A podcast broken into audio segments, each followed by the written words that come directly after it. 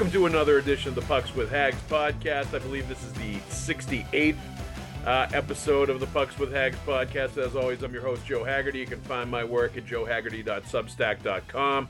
Uh, join up for a premium membership, and you get all of my NHL and Bruins writing sent straight directly to your inbox. You can also read my stuff at bostonsportsjournal.com. I file a column after every single game. Uh, the columns have been firing brimstone a lot lately with what's going on with the Bruins. Today we have uh, Boston.com's Conor Ryan with us. Conor, thank you very much for joining us. Absolutely. Thanks for having me, Joe. No problem. And let's get our uh, our FanDuel uh, Sportsbook love uh, out of the way really quickly. Let's thank our sponsors, FanDuel Sportsbook. Uh, the hoop season is going on right now, so get your buckets with your first bet on FanDuel, America's number one sports book. Uh, right now, new customers get $100, $150 in bonus bets with any winning $5 bet. That's 150 bucks if your bet wins. Bet on all your favorite NBA players and teams, quick bets, live same game parlays, exclusive props. Download the app, super easy to use, and you can just get on it and go. Uh, so visit fanduel.com slash Boston and shoot your shot. All right. Um, sixth straight OT game, Conor.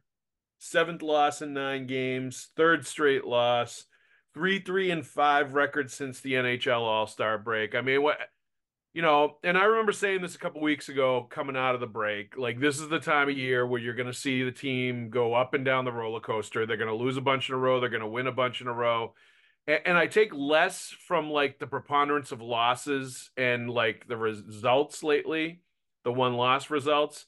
I take more from the way they're losing and the patterns that we see recurring and what we've seen out of this team consistently this year when they're pushed really hard and when they're a little tired and when the team other team raises up the intensity like all of that stuff i think what we see is a team that sometimes lacks the details lacks the toughness lacks whatever you want to call it uh, several things composure sometimes too and certainly execution in the third period when everything's on the line and the intensity goes up to a sort of a quasi playoff level I think you see some things starting to happen consistently with this team that say to you, this is probably what you're going to see out of this team come playoff time. And these are going to be some of the things when things go wrong that are going to unravel for this team. Yeah, I, I mean, I talked to Evan about this uh, a few few days ago. It's like the the Bruins this year are kind of like a Fast and Furious movie or like a Law and Order episode where maybe like a Law and maybe, Order episode. Maybe like, like some some of the plot details change a little bit, but they all yeah. end the same friggin' way, right? Like yeah. when you look at these critical situations they're in, it's the same script we've been seeing since October, right? Like you you're seeing the same miscues, you're seeing the team struggle to get out of their own zone. You're seeing uh, this team really struggle against checking pressure, seeing passes go out into no man's land. You're seeing critical D zone faceoffs lost. Yep. And what do you know? You're you're seeing a lot of these third period leads dissipate. And I think uh, you hit the nail on the head, Joe. Like it's one thing to kind of trudge through the the dog days, the regular season, go through a few tough breaks here and there, but when this has been a trend that's been the case all season long, if you're not correcting them now, sooner or later one of these is going to lead to a backbreaking result in April. You know, if you get to that, right? Like this is still a Bruins team that had a fantastic season and it all went to hell in short order off of not protecting a one goal lead in the third period with a pulled goalie. Like what what gives you any confidence the way this team is playing in these critical situations in October through February that makes you think they're going to all of a sudden correct them and win those D zone draws, get the puck out, not try to do too much, play simple uh, hockey when it really matters in, in April. Like I kind of believe it when I see it, just the way they're playing right now. Yeah, there's no reason to believe it's going to change magically or anything's going to be different. And honestly, for me, it's hard to even believe that if they add at the deadline, it's going to radically change either. Because this team, the bones of this team, I think, are what they are. The DNA of this team is not going to radically change with a player or two that you bring in at, at the trade deadline. Certainly, a guy like Noah Hanifin would help quite a bit. There's no question. You know, bringing in a guy um, that could win face a, a big D zone face off, um, you know, some kind of face off specialist, some kind of center that would is an upgrade over the the other players you have um, in d- big moments in the D zone and the O zone, whatever. Like th- that stuff would help a little bit. Uh, but you still need to execute after you win the face off. Like, how many times have we seen them win the face off the D can't get the puck out of the zone, it stays in. And like right. this is what we saw last year in the Florida Panthers series. A lot yeah. of the stuff that we're seeing now is is very similar to what we saw against the Florida Panthers last April. So I I find it hard to believe it's going to change significantly, especially if you t- play a team like that in the postseason. That their strengths aren't going to change. They're going to play the exact same way against you. Uh, and I think you're going to react similarly because you have a lot of the same players. It, it just makes sense. Um, so let's go through a couple of them. And I one I would add also is is Linus Ullmark last night that play where he tried to throw it up the middle of the ice and it hit Eberle and Eberle it just drops to his skates and he scores an easy goal. That reminded me so much of Linus Ullmark in the playoffs last year, where he was mm. trying to do too much, where he was doing these crazy things, taking himself out of position, allowing the other team to score easy goals against him by mistakes that he was making.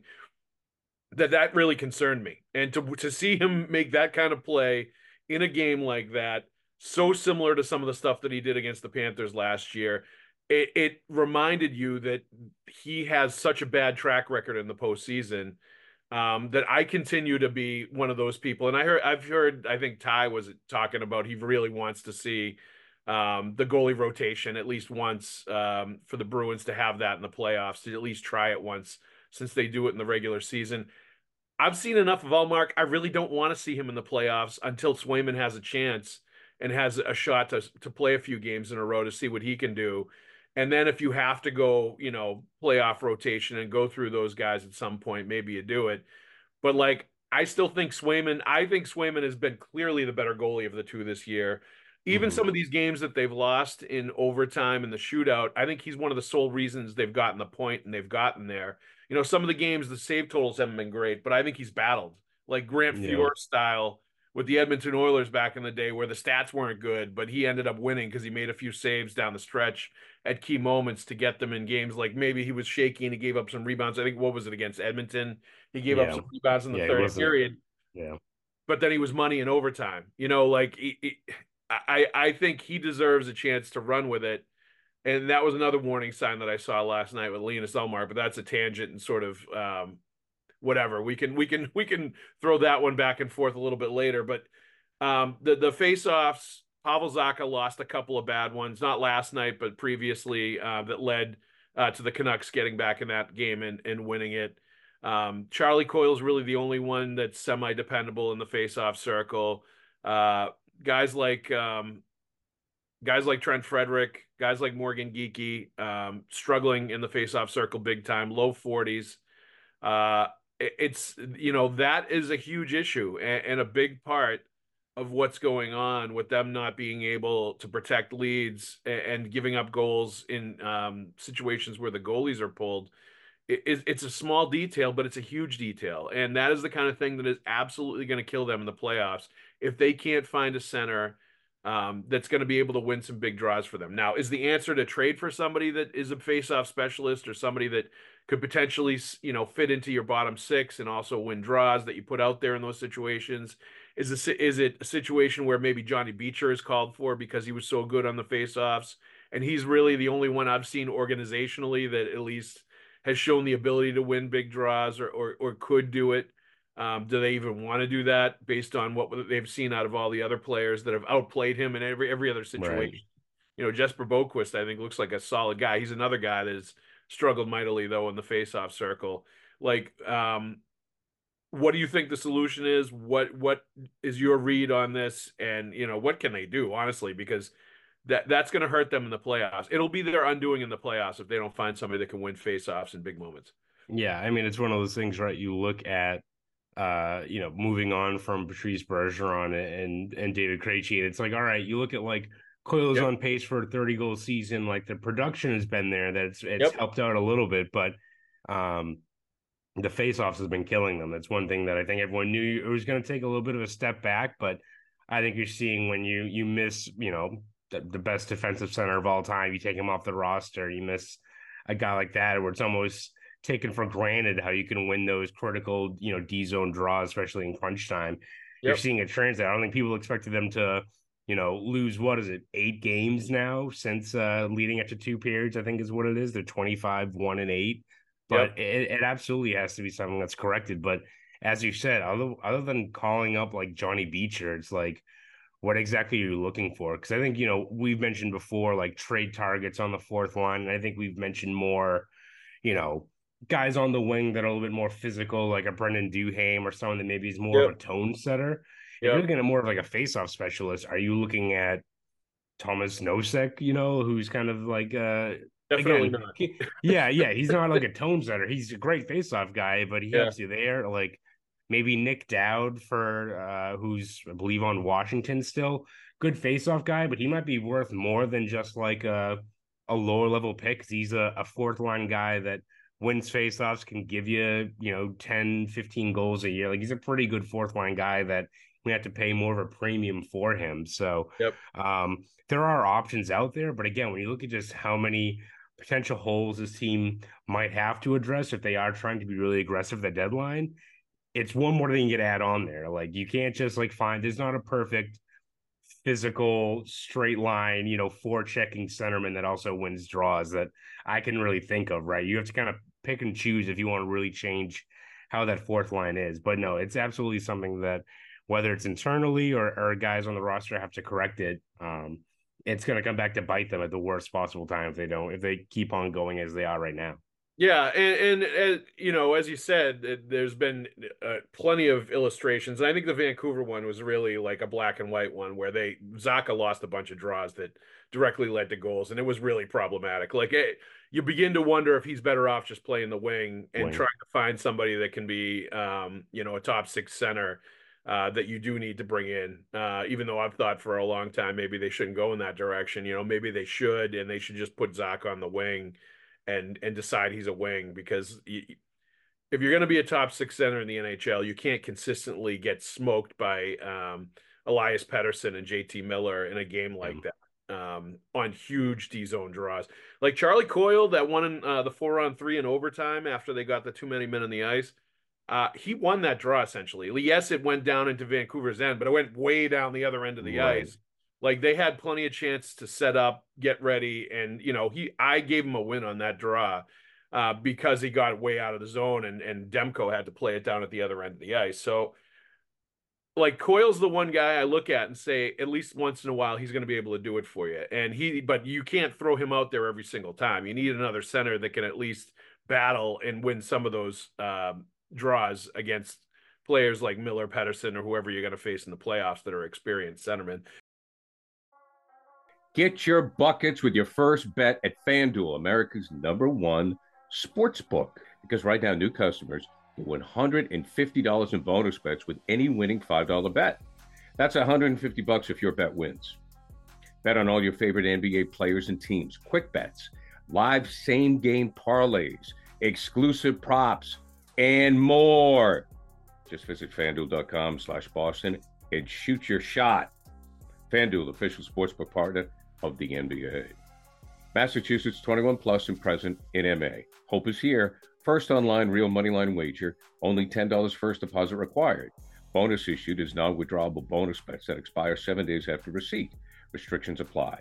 See terms at sportsbook.fanduel.com, gamblinghelplinema.org, or call 800 327 5050 for 24 7 support. Play it smart from the start. GameSenseMA.com or call 1 800 GAM 1234 other things, uh, the too many men in the ice penalties. Um, you know, it, it's it, you notice it lately because there's been a couple of them, but I, they are approaching double digits. I have not been Insane. able to find a site mm anywhere where I can track exactly how many too many men in the ice penalties they've accrued this season, but it's close to ten. They've yeah. definitely got six, seven, eight somewhere in that range because they had a few towards the beginning of the year. They've had a couple that they've had on power plays that have wiped up power plays. They have the ones lately, the one in overtime, and then the one uh, when they're trying to kill, kill a penalty last night.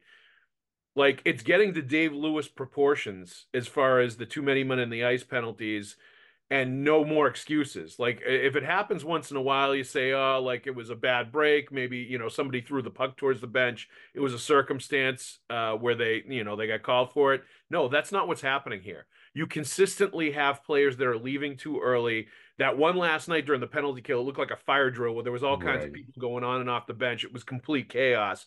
That's happened too many times. It's inexcusable for you to have two power plays in a season where they get wiped out by too many men in the ice penalties, and that has happened to them this year. Um, you know, I, I, think there are a lot of strengths that Jim Montgomery has as a coach. I, I respect the job that he does. I think he's gotten them to play hard. I think they're he's a great offensive mind. Um, but he and the rest of the coaches on that bench have to get control of that situation because it's making them look bad when they continually get this too many men in the ice penalties. And honestly, it's going to turn into, I think, a, a situation where you know we people are gonna you know his job could be in jeopardy at some point if this keeps happening you know like it's that is not a good look for a coaching staff to continue to have that happen over and over again especially in the key situations and if it's happening now during the regular season you can bet your damn ass it's going to happen in the playoffs at the worst possible time unless they can get it handled out and straightened. And you know, the the one in overtime the other night, I kind of blame Jake DeBrusk for that because it looked like yeah. he hopped off really early, and a lot of it is on the players too. But it's on the coaches to get the players to be more disciplined to not do that. Uh, you know, and to to have their uh, their head in the game and to make sure they're they're reading the play correctly. Like th- those guys should know what they're doing at this point and know when they're going to get called for too many men men on, on the ice. Yeah, no, absolutely, and it is something that it's it's a bad look for everyone involved, and it's it kind of goes back to what we've said about just the way they're you know letting these kind of leads slip away. It's all attention to detail, and you're not getting really any of it in so many different areas of the game that.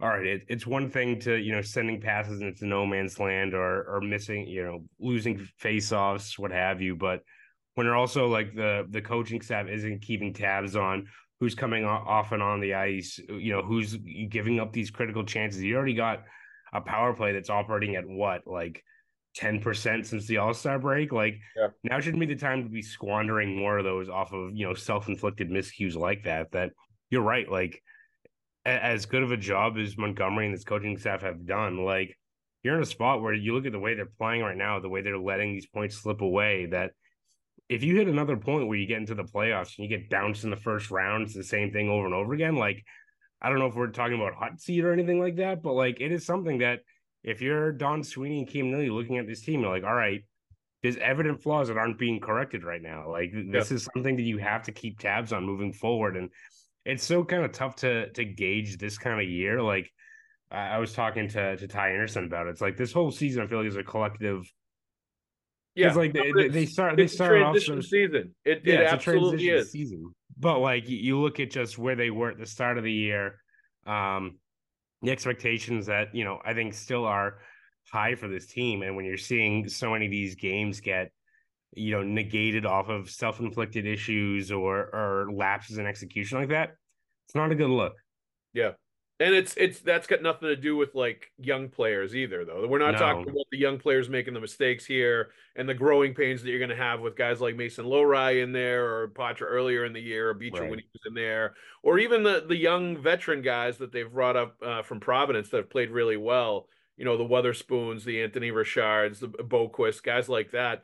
This is not what we're talking about. We're talking no. about some of Boston's best players making these mistakes and we're talking about things that should not happen at the NHL level. So you don't get a mulligan for like a shoulder shrug. I don't know what we're going to get out of this season for those kind of mistakes. No. That's a different level of lack of focus, lack of preparation, lack of execution, you know, lack of things that you have to have at the NHL level in order to have success. And like I said, I think when you're watching a team during the regular season, especially a playoff caliber team like this, you're getting a window into what you're going to see in the playoffs in these moments in third periods against good teams. You're getting a window into what we're going to see that is going to unravel in the postseason if it's not corrected now, addressed, and fixed.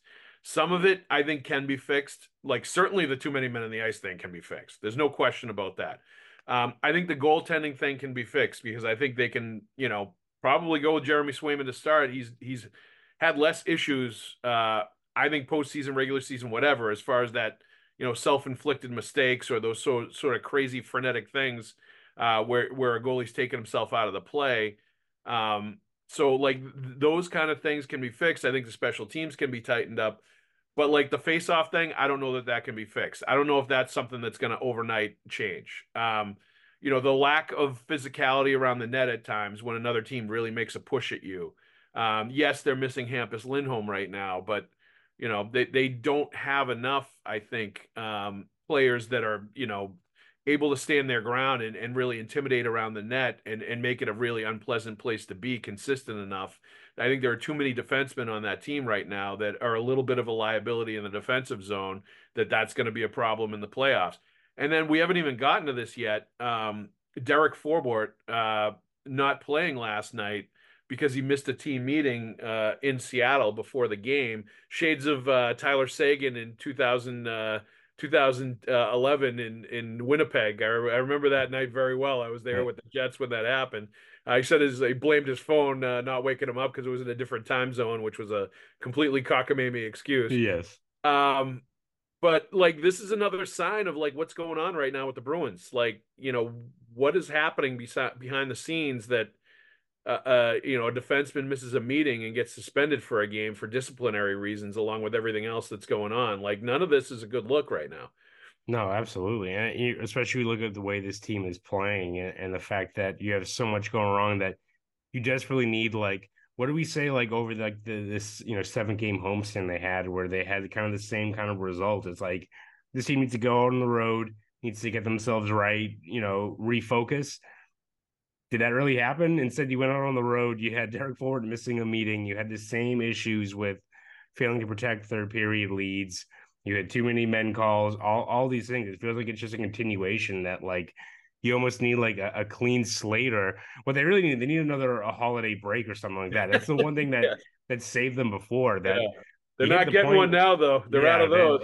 they're they're in the thick of it now. So it's like all right what really do you, do you have? Because like the schedule's only going to get more hectic like we see this every year where the calendar flips to March and I feel like they're playing every other day I feel like they're playing like back to backs every week when you look at just how much the schedule ramps up here it's like all right, it, it's sooner or later it has to fall on the, either the players or maybe management to do like a hockey trade shakeup sort of situation here. Because otherwise, I don't really see. It feels like there's just a malaise around the team right now, and really don't know how exactly you're you're waking it up. So who knows? It, it could very well be that they move a, a couple of players out of the deadline. We'll see what happens, but there has to be something done because right now, just the product on the ice, I don't see how it's drastically changing between now and March or even once we get to the playoffs. No, it's it's concern time when it's the same mistakes over and over again and they're not correcting. Right. I think that's what we're starting to see right now. And like the only thing that's really left on the schedule, um, the NHL wise, that's going to change energy, create a different kind of energy is the trade deadline. And uh, you referenced it. And I, I do think, and I've thought all year, had the sneaking suspicion, and they have to. Like, if they're going to make a big move, they have to clear cap space in order to make that happen. So I think they're going to have to move out a veteran or two, an established player or two, uh, in order to make something happen where you're bringing in another player of any significance. So uh, I, I, do think it, it feels like it's called for a little bit here. Like there needs to be a little bit of a change to this team's DNA um, based on what we've seen all season. I just don't think there's going to be a huge change in the playoffs from some of the problems that we've seen right now and we've seen consistently. Um, and you know maybe it's Matt Grzelcyk. I I think I think he, he I don't know what his value is going to be right now though. That's the problem right. is he has not played well. Uh, he was a minus two again last night. Um, maybe there's a team out there that wants a puck mover and and will accept him. Uh, but you know I think DeBrusk is obviously the much more attractive option from a trade perspective. But you know you you hear whispers that the Bruins want to sign him. Um, that's great. I, I don't know. I still not sure if that's the best move. I, I given the um, the term, the amount of money that he's going to cost, you know, what you're going to have to sink into a player that's very very boom or bust as far as the, as the production goes. I, don't know if investing in him over a long period of time uh, is the wisest thing to do, especially if you could get value for him in a trade and bring in another you know piece that's going to address uh, a need. So I, I do think that's probably the best thing they can do is is alter the DNA of this team and and change it with a big move at the deadline. But that's a big risk too. Like that's yeah. not really what Don Sweeney has done in the past. Is is trade out significant pieces mid-season and really like alter things. He's brought in pieces quite a bit over the last few years to add to what he already had.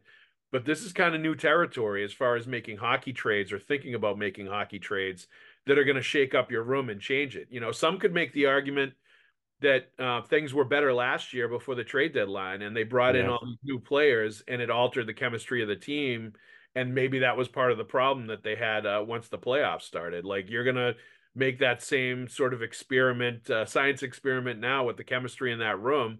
Uh, if you do make hockey trades like that, but you know, as we've said, maybe what you're seeing on the ice is saying maybe that's not so, such a bad thing to alter the chemistry.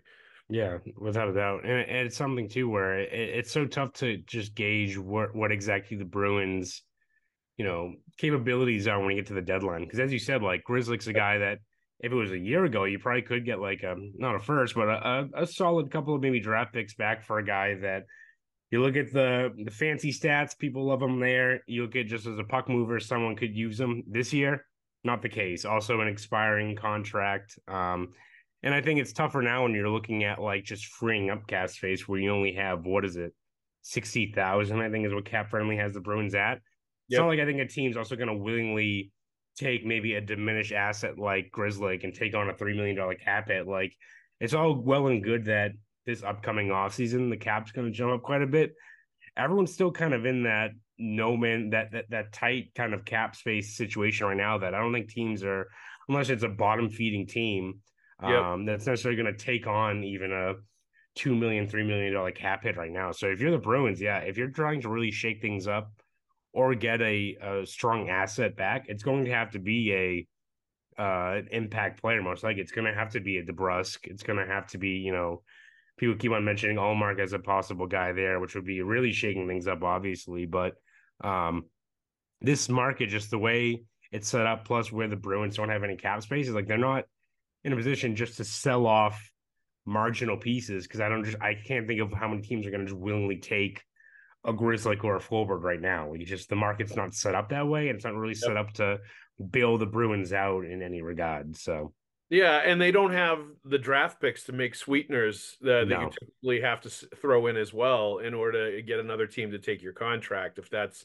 you know the road they were thinking of going down, where you know they, they have to make a flurry of trades to clear cap space not necessarily the same trade you trade with a third you know another team uh, to get them to take on your player but like you, they don't have the first and second round picks to really make that happen either so it is it is a really difficult sort of corner that they've painted themselves into just with their situation this season um, that yes it will get eased in the summertime when the season's over and that you know they're going to be have a lot of money to make a lot of different moves, and the flexibility is going to be great. Um, I, I, think it's going to be a much easier job then, and and they're going to have a chance to make significant impacts then, and that's kind of why I still view this as a transition too. I think they need just need to get through this year, right? And then once they get through it, they they will have you know a lot to play with and a lot of different possibilities uh, this summer and beyond.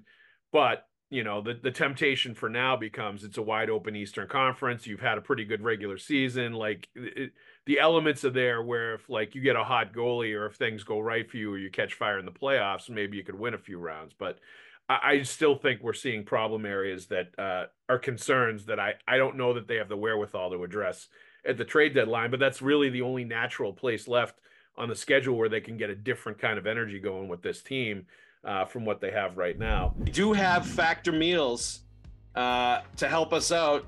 America's number one ready to eat meal kit when it does get busy, when it does get crazy, when we do need a, a quick meal. Uh, they fuel you up fast with flavorful and nutritious ready to eat meals delivered straight to your door. Takes less than two minutes to cook them. They're fresh, never frozen, meals ready in two minutes, like I said. Uh, they have calorie conscious options going upscale with some of the things they're offering now, like surf and turf, surf and surf meal options, roasted garlic filet mignon, and shrimp and Cajun spiced shrimp and salmon, which is like right in my wheelhouse. This is the kind of stuff I'm all about. So it's got everything for everybody. Uh, there's 34 plus chef prepared, dietitian approved weekly options for meals. Uh, you can get snacks, you can get breakfast items. Like it's it's it's a great deal. Um, so if you want to get Factor meals, uh, go to factormeals.com slash haggs50 and use the code haggs50 to get 50% off of your fir- first box it's a great deal uh, you know I- have tried it it's fantastic i recommend it to you we love these ready to to make meal kits especially when we're, we're on the go with our kids So one more time, that's factormeals.com slash haggs50 to get 50% off your first box. You won't be sorry if you go to Factor Meals. It gets the Haggs thumbs up seal of approval. Ridiculous goalie interference call last night. Uh, I did want to talk about this one a little bit. Uh, Morgan Geekie probably would have had the game winning goal last night. It gets wiped off the board um, because of a goalie interference call uh, where he went in, put a shot on net, kind of went to his knees as he was putting the shot on net. Grubauer makes the save, uh, or it bounces off him, it pops back out, and and uh, Geekie scores the goal as he's sliding into Grubauer. To me, in the hockey world, this is a continuation play of you put a shot on net, you're crashing the net. It's two guys battling for a puck.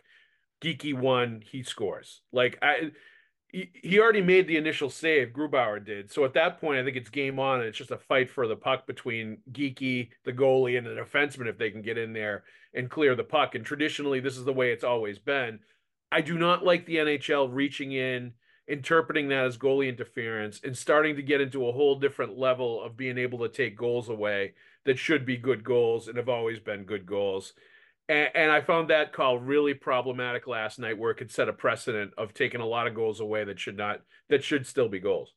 Yeah, yeah. I mean, let me tell you, Joe. You know how great uh, that Game Seven against the Canucks would have been in 2011 if Bergeron had that shorthanded goal where he slid into Luongo, and then we had a, an 11 minute review afterwards. That's a great call.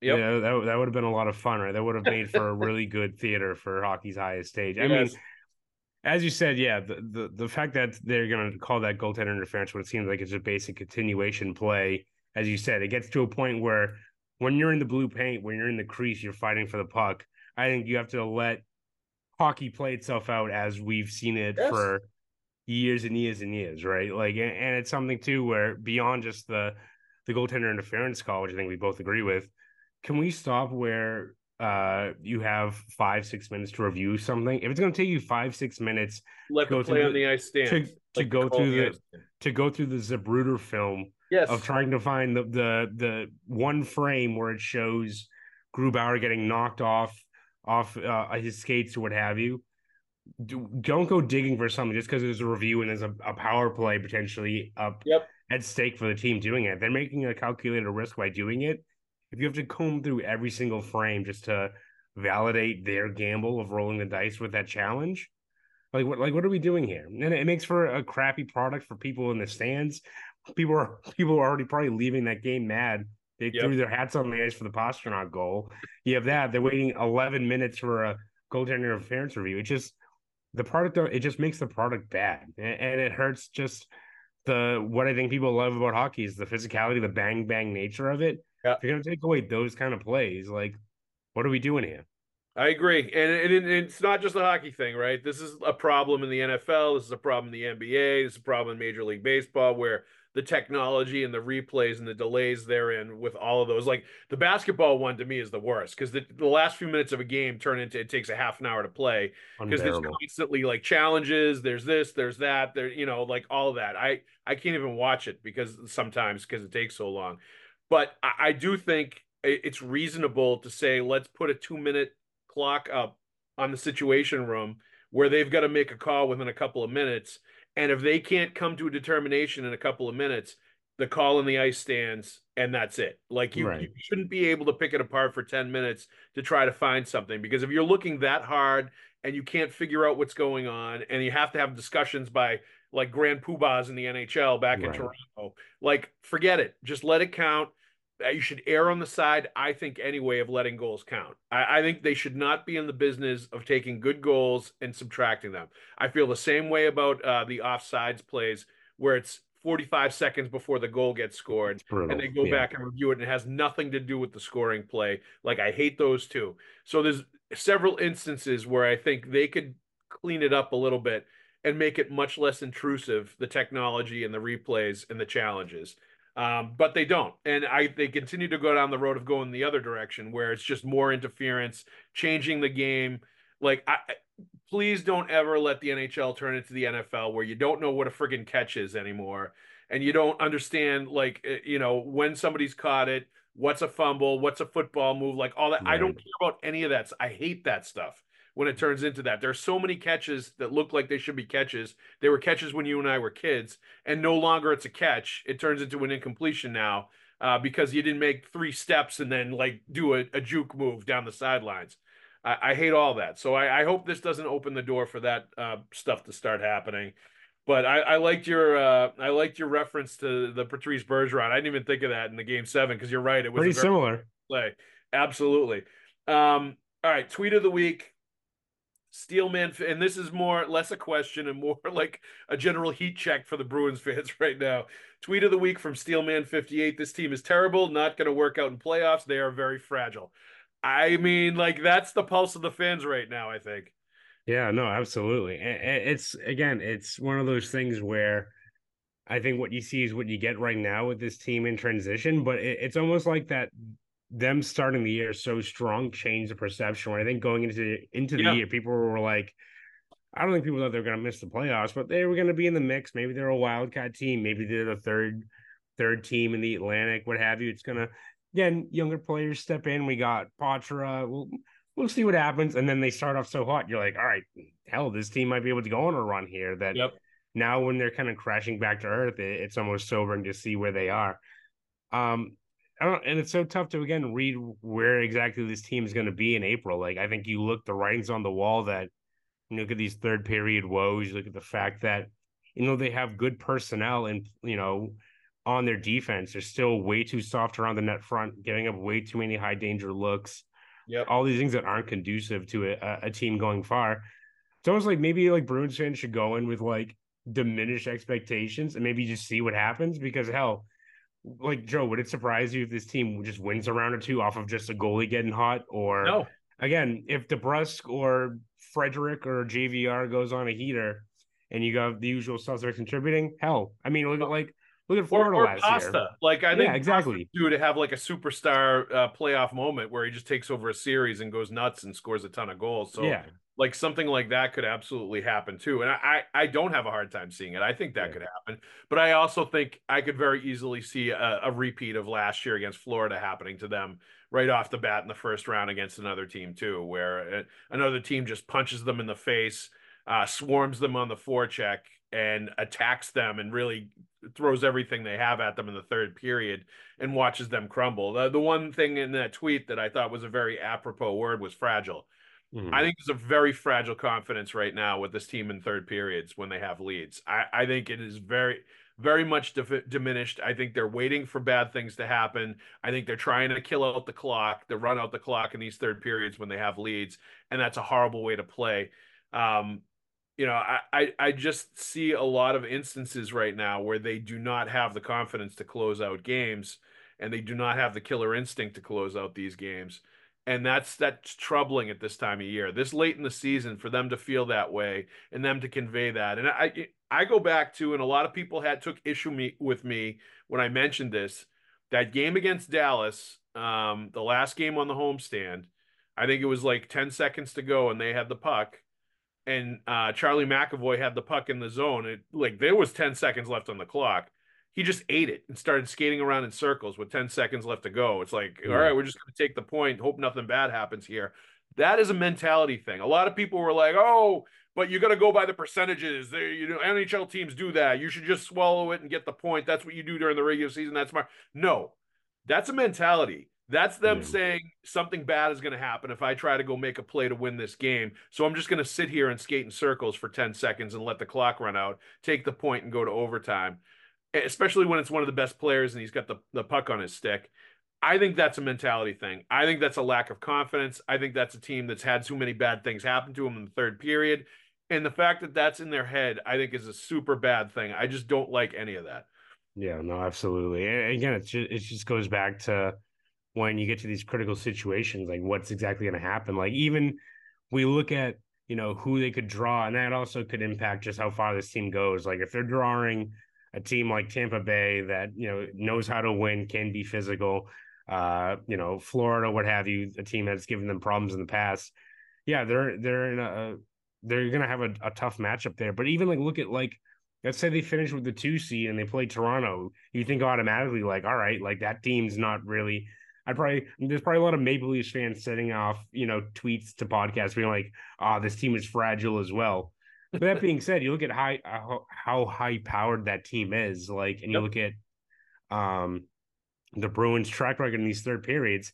That's a team that can bury you in a hurry if you give them, you know, one soft goal, one untimely save, one missed D zone draw, and all of a sudden Auston Matthews just rifling it into the net. Like when you have that mentality of just treading water, doesn't matter whether it's a physical team that can put you into the boards like Tkachuk and Sam Bennett with Florida, or a team that's more finesse like Toronto. Like doesn't matter. Like the the parity is so deep in this league, and there's so much talent across the board that if you're gonna play with that mentality, doesn't matter who it is, you're gonna get friggin' burned, especially when you get into the playoffs.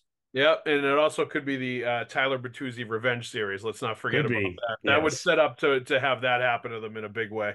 Um, Conor Ryan, thank you very much for joining us. Let's thank our sponsors real quick. Uh, FanDuel Sportsbook, $150 in bonus bets with any winning $5 bet. That's 150 bucks if your bet wins. Bet on all your favorite NBA players or teams with quick bets, live same game parlays, exclusive props, and so many more things. Just visit fanduel.com slash Boston and shoot your shot. Conor Ryan, thank you very much for joining us and, and tearing apart the Bruins. Of course. Happy to help. Yes, let's, let's keep kicking that dead horse while it's down a little bit more. Uh, thank you, everybody, for listening. It's not dead yet, but it looks like it, it's sort of dying here in the, the, the waning points of the season. Uh, thank you, everybody, for listening. We'll see you at the ring.